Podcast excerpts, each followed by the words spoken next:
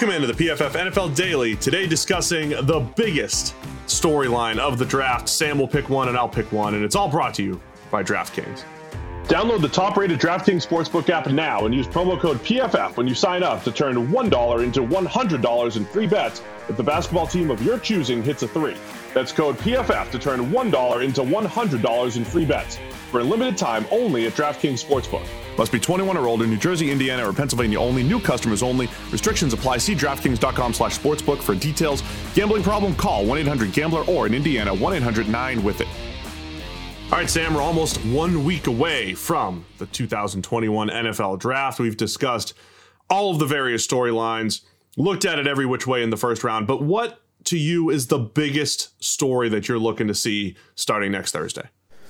Well, I'm going to leave you with the obvious one, Mr. Quarterback over there. I know where you're going. Um, but instead, I'm really intrigued to see what happens with all of these tackle needy teams. Um, there's a ton of teams heading into this draft that need to come out of it with a starting left tackle. And we've seen that before. We saw it last year. But unlike last year, where most of them were positioned fairly well in the top half of the draft, most of the teams here that need one are actually in the lower half. You've got the Chargers at 13. You've got Minnesota one pick later at 14. You go down Indianapolis at 21 um, Pittsburgh 24. Uh, where else we go? All the way down to Kansas City at 31.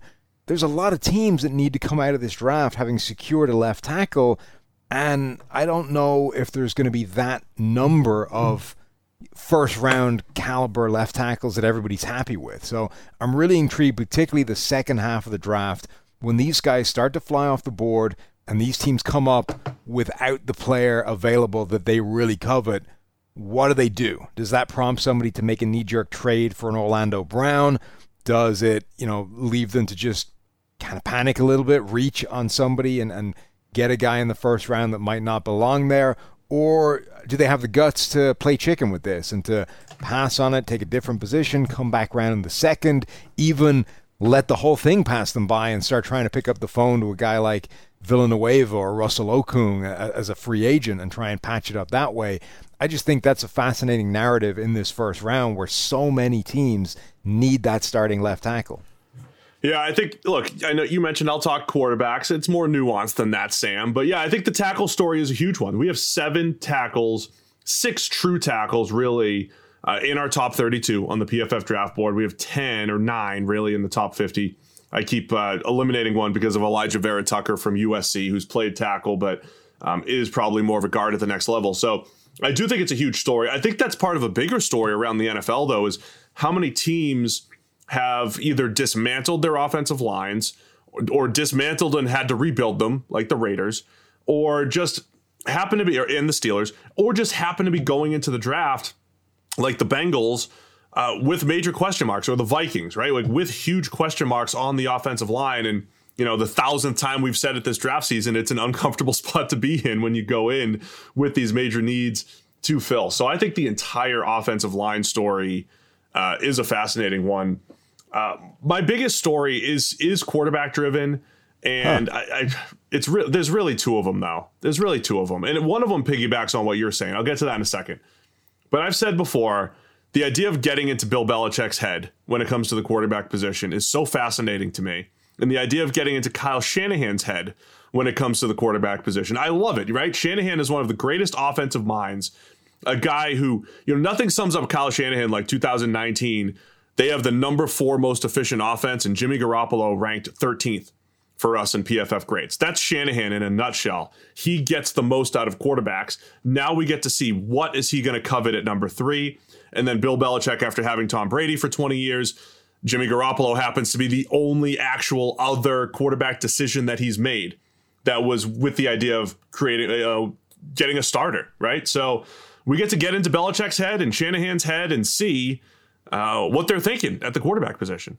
Yeah, I, I feel that we might not with Bill Belichick still. I think the difference between the two is that Belichick still might just be hamstrung by lack of options. Um, you know, we thought we were in this position a year ago where we would finally get to see what does Bill Belichick really want in a quarterback in a post Tom Brady landscape, and it, it never really happened. He just didn't make any moves. You know, they almost rolled into the season with Jarrett Stidham as a starter, and then right at the death, it was like, okay, we can't really do that. Let's grab Cam Newton because the deal has become too good to pass up at this point. They're kind of in the same spot now, and we're we're a lot of people are projecting that you know if a quarterback starts to slide in the first round, we'll see him jump up.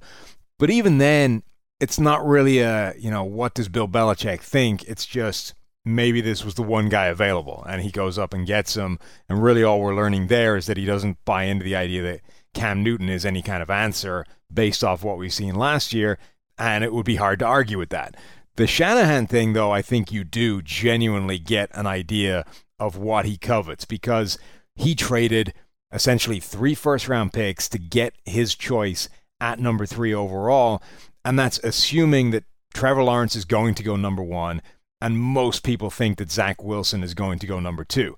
So Shanahan elected to jump up from 12 to 3, throw all those picks at it at three very diverse, or one of three very diverse quarterbacks. So Justin Fields, Trey Lance, Mac Jones will be the three options at that point, all three of whom are vastly stylistically different from the other one. And therefore, whichever one he picks is like this really strong statement on what he wants in a quarterback, whatever way it is, right? Whether it's he covets Justin Fields' accuracy and mobility, or just Trey Lance insane, you know, rushing ability, and, and we'll figure out the rest later, or Mac Jones, right? I want a guy.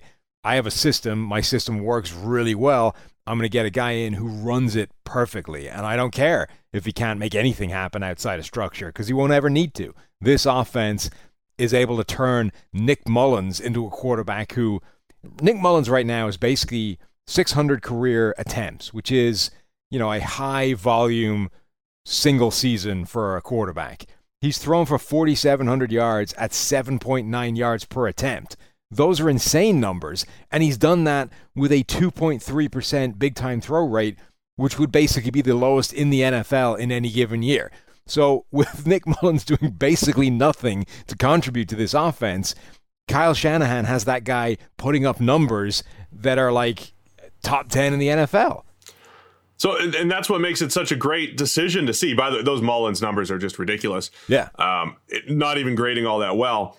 Uh, but what what is the missing piece that Shanahan is looking for? Is it the rushing ability? Is it is it the uber rushing ability? Because that's Trey Lance. Mm-hmm. Is it the combo? Because that's Justin Fields. Or is it just a cheaper version of Jimmy Garoppolo? I mean, I, I keep dismissing Mac Jones as the number three overall pick but they might it might be a Kyle Shanahan, John Lynch decision where it's just give me the cheaper guy so we can build the rest of the roster. The the numbers that I read out though about Nick Mullens are why I think there is a a real chance that Mac Jones is is an idea that they like. I, I don't think it's crazy. You look at it and you say, well, trading three first round picks for a guy with Mac Jones ceiling is just depressing. It's just a, a decision nobody would make. But I honestly think that Kyle Shanahan could justifiably look at his offense and say, if I can make a guy like Jimmy or like uh, Nick Mullens put up, you know, really high end numbers whilst contributing almost nothing to that. You're right. His grades have been terrible 65 uh, last year or in 2018, uh, and then 57 last year in 2020. Like he's not been doing a huge amount, but he's put up 4,700 yards at eight point y- eight yards per attempt, essentially over a full season. If Kyle Shanahan could look at Mac Jones and say this guy processes at an incredibly high level, the one thing we know that he can do is function in a really good system to an extremely high degree. My system is as good as it gets. This guy is going to look like a superstar, even if he can't function outside of the structure because the structure is so good, it's not going to be an issue. So you're you're starting to buy into the Mac Jones hype I'm, here. I'm saying it's conceivable. I still think that Justin Fields is the pick. I think the combo, as you referred to it, just makes too much sense, right? He does a good job of the instructor stuff. He has athleticism that lets Shanahan do something that he hasn't done since like RG3 back in 2012 I don't really understand why you would choose a different uh, option, but I I do I can see a way that he can talk himself into Mac Jones and think that that is something to really covet within his offense. Yeah, I can't wait to see what the actual decision is. So we get to see Shanahan, get to see Belichick. I just there's one other big story. I just want to tease it really quickly because we're doing a little bit of research on this. I wanted to go back and say, what is the best way to build around a young first contract quarterback? And it surprised me a little bit. We talk a lot about, you know, get those receiving weapons and everything, but it might just be these are the decisions the Bengals have to make right now, the Dolphins, and then even the Jaguars and the Jets. They get to pick a quarterback and then build around their guys. So I think that's the other big story is watching the team building around so many young quarterbacks. We'll have more on that on the main PFF NFL podcast and on the daily later this week. Let us know. What do you think? What's the biggest storyline? PFF NFL draft. Ah, no, just the NFL draft in general. You screwed it up, Steve. Keep that in.